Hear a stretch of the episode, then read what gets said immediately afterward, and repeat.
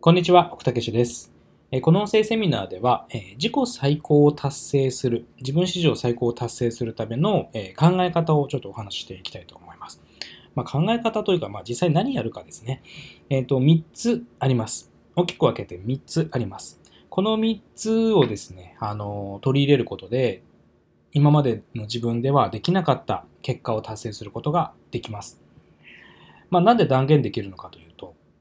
まあ、僕自身が、私自身がね、あの自己最高の、まあ、ビジネスとして自己最高の売り上げを達成をし続けてきていますし、実際私のコンサルでこの2年間ぐらいね、こだわってきたことがあるんですね。まあ、それは、あの、学びに来てくださっている方が、あの今までにできませんでしたとか、えー、これは初めてですとか、えー、自己最高を達成できるようにしていくっていうことにかなりフォーカスしてサポートをしてきました。で、なんでかっていうと、あの、他人と比べてあのどうかっていうのをやると永遠に終わらないんですね。あの終わらないというか、まあ、うんと、満足感が得られないんですね。とか、うん、常に不安や焦りと戦い続けることになってしまうとか、自己評価がなかなか上がっていかないっていう、まあ、デメリットがすごく多いんですね。ところが、自分と比べた時っていうのは、この逆で、あの少なくとも以前の自分にはできなかったことができるようになったっていうのは、これはものすごく自信になるんですよ。で自己評価が上がっていくんですね。で自己評価が上がっていくと、私ちょっとできるのかもとか、私いけてるのかもって思えてくると、もっと頑張れるんで、えずっと伸び続けていけるんですね。他人と比べると短期的に伸びることは、まあ、できるんですけど、あの結局人と比べているので、あの 苦しくなっちゃったりするわけですよ。だから、この自分史上最高とか自己最高っていうところを目指していくっていうのはすごく重要なんです。で、うんと、まあ人それぞれ達成したものっていうのはみんなね、バラバラなんですけど、えー、まあ例で挙げると、えっ、ー、と、カウンセラーさんで自己最高の売り上げを達成した方がいたりとか、えっ、ー、と、まあある方だったら、うんとね、月賞で、これちょっと、もうこの方ぶっ飛んだ方ですね、月賞500万円を超えている、超えることができた方もいますし、えっ、と、もうちょっと、なんだろう、リアルな数字に していくと、えー、エステサロンで100万を達成した方もいる。まあ、これで自己最高でね。うんとあと中には、えー、私のコンサル来た時には、まだ売上20万円ぐらいだった方が、えー、と80万近くまで、えー、伸びた方もいますね。自己最高を達成し続けています。まだ彼女は伸びると思います。とか、えー、新規のリピート率が100%を達成したネイルサロンの方もいれば、えー、月の売上初めて、えー、2桁超えることができたっていう、えー、お教室、ハンドメイド系の教室の方もいますとか、えー、生単位やってる方で、やっぱり自己最高の、え、月の売り上げを達成した方もいるし、え、あとなんだ、リラクゼーションのサロンやっていて、え、年商ですね、年間の売り上げが自己最高を達成した方もいますとか、あとなんだろうな、うーん、まあ、あと教室系で感想の数ですね。生徒様からの感想の数が著しく急増して自己最高の、喜びの感想の声もうちょっとブログに掲載しきれないぐらい、えもらえるようになった方もいたりとか、えー、まあ、こういった感じで売り上げもあれば月の売り上げもあれば年の売り上げもあるしリピート系の数字もあるし感想の数みたいなのもあるしお勤めのセラピストさんだったら例えば指名の本数で自己最高っていう方もいるしいろいろなんですけどとにかく自己最高を達成すると嬉しいわけですよね。だってできなかった領域に入ってきた。次のステージに入れたってことなんで、人がどうこうというよりも、過去の自分を超えられたっていうのはものすごく強いんですよね。うん。なんかこういうのを目指していってほしいし、目指していくことでもっと頑張れる。ずっと頑張っていける。楽しみながら頑張っていけるっていうところが大きいかなと思います。で、まあ、ちょっとこれ全然余談なんですけど、私のコンサルの場合はね、あの、継続のプレミアムコンサルがね、入った方って、自己最高を達成するとケーキご馳走してるんですね。これ別に物で釣ってるわけではないので、告知記事とかにはいちいち書いてないんですけど、うん、あの、私としては、誰かと比べてこの結果が出ましたっていうよりも、自分と向き合って、今までできなかったことができるようになった結果、こういう数字が出ましたっていう方がもの素晴らしいことだと思っているので、あのケーキをご馳走して、いや、この1ヶ月本当頑張りましたねとか、この半年よく頑張りましたよねって言って、ねぎらって、じゃあ次どうしましょうかって、また次のね、あの作戦を一緒に考えたりするみたいなことをコンサルでよくやってます。ちょっと前振り長くなりましたが、じゃあこのね、自己最高を達成していくためには何が必要か。大きく分けて、まあ、3つあるかなと思っているので、これをお話ししたいと思います。細かく挙げるとたくさんあるので、えー、まあ、この3つに絞ろうかな。で、いきますね。ちょっとよかったらメモを取ってください。1つ目いきます。えー、っとね、どれかな。付き合う人、出会う人を変える。付き合う人、出会う人を変える。ですね。つまりこれ何をするかっていうと、環境を変えるってことなんですね。自分の取り巻く環境を変えていくっていうことなんです。あの、自分、自己最高を出すってことは、今までの自分にできなかったことができるようになるということですよね。そのために必要なことって、例えば新しい発想だったりとか、今までにない考え方や価値観だったりとか、そういうものもどんどん取り入れてみたりとか、変化していくことで、前はうんこういう考えはなかったけど、今こういう考えがあるからこそ、新しい発想が浮かんだ、アイデアが浮かんだ、っていうことが起きてくると、えー、一つ自分のステージが上がっていくんですよね。これ、あの、付き合う人、出会う人がずっと同じだと、環境がずっと変わらないってことなんで、つまり自分がずっと変わらないんですね。変わらない発想、環境、うん、価値観の中で努力をしても、まあ、若干は伸びるけれども、やっぱり限界があるんですよね。だって自分で箱作っちゃってるので、その箱の中でごちゃごちゃやってるだけなわけですよ。だからこれを変えていくには、付き合う人や出会う人を変えていく。まあ、ものすごく極端な話をすると、えー、最初全然売れていない時に、周りに売れていない仲間がたくさんいるとしましょう。で、どうしても売れていない時期って、私もそうだったんですけど、ちょっとなんか人のせいにしてしまいがちな時期だったりとか、ぐちぐち言ってしまったりとか、うん、できない理由を探してみてしまったりとか、そういうことをしちゃう時期なんですよね、どうしても。でも、それやってるとまず伸びないわけですよ。当たり前ですけど。伸びていく人っていうのは、えー、自分にしっかり向き合うということ。できない理由よりもできる方法を考えるっていうこと。こんな感じで発想があの違っているわけですよね。だから、このできない方法ばっかり、できない理由ばっかり言っている人と一緒にいるよりも、できる方法をいつも考えている人と一緒にいた方が当然引っ張られますよね。いい意味で。環境を変えるっていうのはそれだけものすごくパワーがあるんです。だから、これはすごく大事。例えば私のコンサルの場合でも、そのアドバイスをもらっているから、あの伸びていくっていうのは当然あるんですけれど、あのコンサルを受けるってそうそう日常生活であまりね、まだ一般的ではないと思うんですよ。だからこう、プロから直接学ぶっていう環境をまず変えていったりとか、一緒に学んでいる仲間とつながることで、みんなも頑張っているから自分も頑張れたりとか、励まし合える環境ができたりとか、とかね。うんあと、まあ私のコンサルのメンバーさんたちで言うと、なんか、私が自分で言うのもなんですけど、ものすごくいい人ばっかりなんですよね、本当に。で、とにかく人のことを悪く言わないとか、うん、うんなんだろうな。まあそういう本当にこう前向きに頑張っていく人とかが多いんです。かといって、あの、イケイケノリノリな感じっていうよりも、みんなマイペースな人が多くって、優しいタイプの人が多いんですよね。でそういうソフトなタイプの人でも頑張りたいって思ってる人が多いので、うんと、まあ、入りやすかったりもしますよね。まあ、その辺で、あの、自己最高が出やすい環境っていう風になってるのも一つあるかなと思います。えー、ということで一つ目は付き合う人や出会う人を変えていくっていうことですね。二つ目。えー、二つ目は、やりたいこととニーズのバランスをよく見るということです。やりたいこととニーズのバランスをよく見る。これも一般的によく言うんですけど、あのサービスでも商品でもお客様が買うわけなので、ニーズのあるものは売れるし、ニーズのないものは売れないんですよ。これをもう原理原則なので、動かしようがないんですね。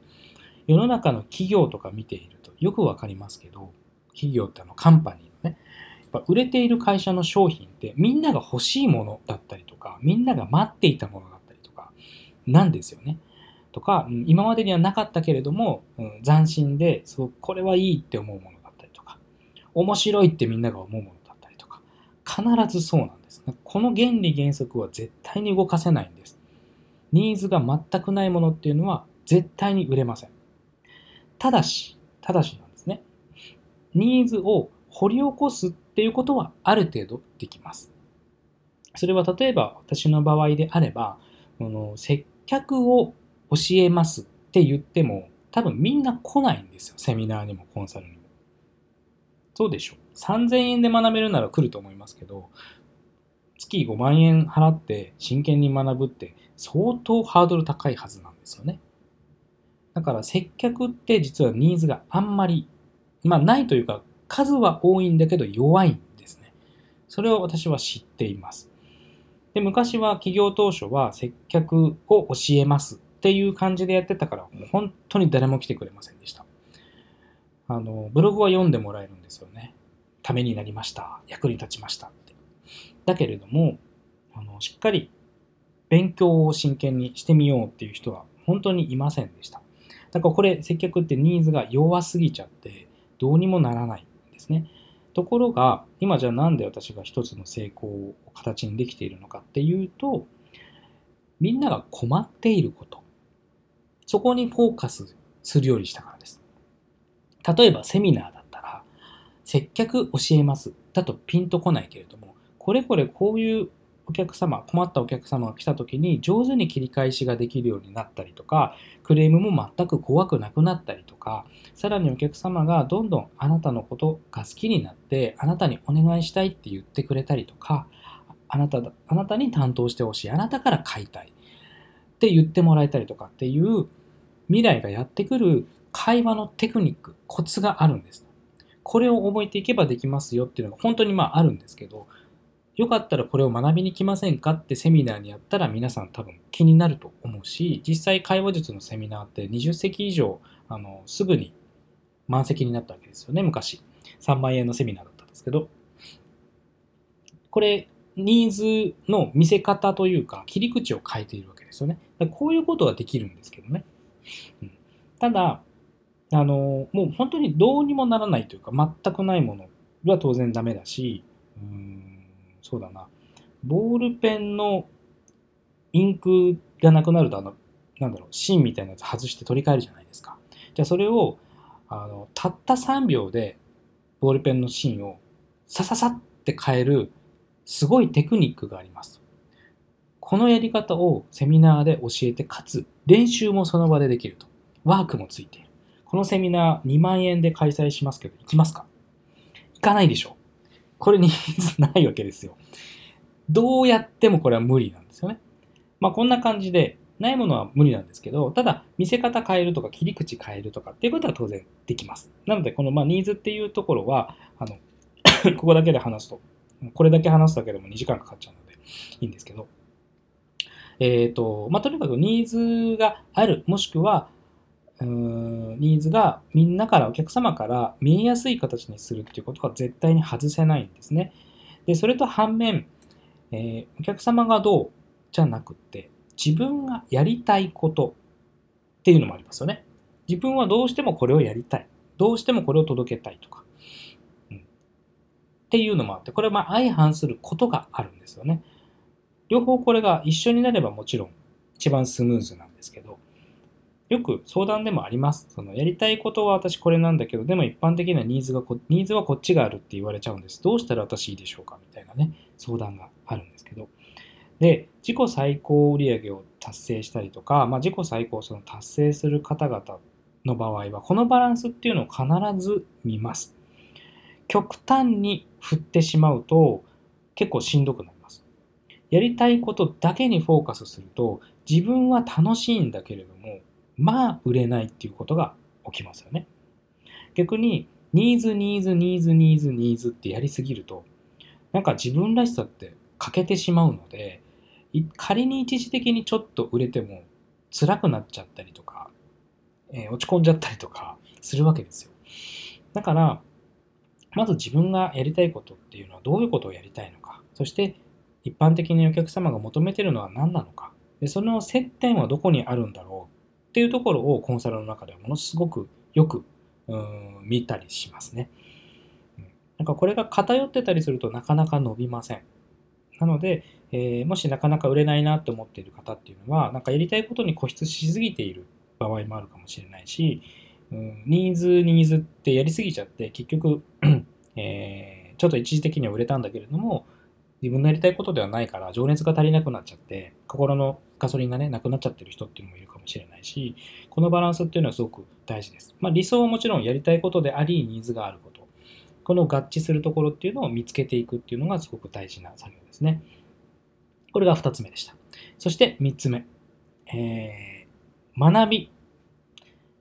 かっこ自己投資。これです。これ言うと、なんだよ、結局奥さんとかに学びに来いよって言ってるのかって思われるかもしれないですけど、その通りです。うん、別にここは包み隠さないですけど、まあ別に奥の元じゃなくてもいいです。あの信用できる方のところに学びに行けばいいと思うんですけどね。えー、で、自己投資をして学びをするっていうことをやらない人で自己最高を出すっていうのはもちろん不可能ではないです。器用な人は自分で工夫してなんとかなっちゃうし、ものすごくエネルギッシュな人は、まあ、人の5倍、10倍行動してなんとかなっちゃう人も中にはいます。ただ、すごく非効率だったりとか、ちょっとギャンブルなんですよね。だって自分の枠からどうしたって出られないわけなんで、よっぽど並々ならぬ尋常じゃない行動量とか、ものすごく発想力があるとかじゃないとなかなかこれは難しい。だから自己投資をして学びに行くんですね。で、あの前メルマガでちょっとね、ちらっと書いたことあるんですけれど、あの自己投資をするっていうのはお金を使いに行くんではないですからね。ここは勘違いしない方がいいと思います。お金を使いに行くのではなくって、交換しに行くんです。例えば3万円のセミナーだったら3万円を払いに行くんじゃないんですよ。3万円を渡して、で、あの自分、自己流だったら2年もかかっちゃうような知識をたった3時間でもらいに行くわけですよ。2年分の時間をあの買いに行っているとか、まあ、交換しに行っているっていうものが、これが学びなんですね。あの、払いに行くとか、お金を払わなきゃいけないって思っている限りは自己投資で進まないので、この発想は変えてみるといいで、何を学ぶのかって、たくさん学ぶべきことってあると思うんですけれども、最初にちょっと意識してほしいのは2つあるんですね。で、1つ目は、えっ、ー、と、仕組み。1つ目は仕組みです。その、まあ、例えば自分で開業してるんであれば、ビジネスの仕組みってどういうふうにするとスムーズになるのかとか、集客ってどうやってやったらお客様が来てくれるのかとか、そういう仕組みを学ぶっていうことです。うまくいかない時っていうのは、なんとなくその場その場のノリとか勢いとかでやってきているから、伸びないわけですよね。だからどこが自分がねずれてるのかっていうのは仕組みを学んでいくことで、うん、把握できます。で、もう一つが、えー、顧客心理。顧客心理ですね。で顧客心理を学ぶとものすごく大きくて、集客でもリピートでもあの全部あのプラスの効果が現れます。なぜならば、顧客の心理が分かっていくと、どういう人はどういうことに悩んでどういうことを求めるものなのかなとかね性別年代性格なんとなく分かっていくとじゃあ、えーと、SNS ではこういう発信をしてみようこういう言葉を使ってみようとか、うん、これ集客面ですよね例えばお手紙書くときもこういうお客様だったらこの辺を言葉にして書いたらきっと喜んでくれるだろうってわかるし接客をしていてもうんおとなしい性格のお客様とえテンションが高いお客様だったら当然使う言葉も変わってきますよね。だからこの顧客心理が分かると集客とリピート両方に効果があります。ということで、あのただの心理学ではなくて顧客心理がいいかな。この2つを学んでいくっていうのはすごく効果的です。で私のコンサルでも実際やっぱこの2つって本当にメインでやってますね。大体その、あの起業してる人だったらビジネスの仕組み、どこが今抜けているのか、どこが弱いのかとか、どこを強化したらいいのかっていうとこも見ているし、顧客心理が、うん、あまり分かっていない方はそっちを重点的にお話をするし、それこそブログを書いてる人だったら、ブログの検索をするときも、読み手がここでこう感じるから、こういう言葉に変えてみましょうって心理解説をしながらいつもあのアドバイスをしているんですね。そうしていくと、え相手主語、読み手主語、お客様主語のえ文章が書けるようになったりもします。ということで、ねこういう学びをするといいですね。もう一回言いましょう。一つ目、付き合う人や出会う人を変えていく。つまり環境を変えるということです。で二つ目は、やりたいこととニーズのバランスをちょっと見直してみる。偏りすぎていないかなとか、うん、ですね。で、三つ目が学び、かっこ自己投資。これは、えー、した方がいいです。で、この時にお金を払うではなくて、えー、交換をしに行くという考えで学ぶといいです。身になります。何万円か受講料を払う。これは払うではなくて、受講料を渡して代わりに自分では2年も3年もかかって気づけるか気づけないかわからないような知識や考え方っていうのをたった3時間でもらいに行くっていうことなんで、まあ、これやってる人は当然早いわけですよね。そして学びは何学ぶかというと、仕組み、そして顧客心理。この2つを学ぶようにすると、え、比較的早く自己最高を達成しやすくなります。あと、おまけ編で、え、おまけ編でメンターを置くっていうのも一つ重要かなと思います。メンターを。えー、まあ、メンター、言ってみれば師匠にあたる人ですね。自分にとってこういう人みたいな生き方をしたいなとか、この人の考え方すごく良くて真似をしてみたいなとか、って思える人、そういうメンターを置くことで、まあ、それもやっぱりあの環境を変えると一緒で引っ張られていくので、うん、そういう人がいてくれる。あとできれば勇気づけをしてくれるようなメンターがいいですね。うん、あの頑張れない時とか、もう人間なのであったりするけど、勇気づけをしてくれるメンターだと、そこでもう一度スイッチ入れられたりとかしますよね。まあ、放置プレイなメンターだと結構、あの、なんだろうな。結局相談もできなくなっちゃったりとか して手が止まってしまうのではい。で、ちょっとまあ手前味噌で、なんかあまりお恥ずかしい話なんですけれども、私がやってるコンサルっていうのも、まあメンターなのでっていうふうに言ってくださる方もすごく多くってありがたいんですけどね。だから私もその、えー、ノウハウも教えるし、うん精神的な部分でのサポート、支柱になっていくっていうことも、えー、意識しているし、えー、あとは人間としての、なんだろうな、人間としてって言ったら大きいかな。あり方とか生き方とか考え方とか、この辺も、え、みんなにとって何か得られるものがないかなっていうのを考えながらも、え、やってたりしますということで、えー、ちょっとお話をしました。まあ、あのもちろんね、もしよかったら私のところに来ていただいてもいいし、他にも、あ私にはそういえばメンター的な人、誰々さんがいるなと思ったら、その人についてみるのもいいと思うし、まあ、その辺は自由なんですけれども、えもし自己最高の自分になっていく、えー、っていうのをどんどん達成していきたいなと思ったら、今日お話ししたチェックポイント3つ、これを見直しをしてみてください。えー、それぐらいかな。はい。こう、最初にも言いましたが、自己最高を達成できるようになると、あのもっと頑張りたくなるし、頑張れることが楽しくなっていくし、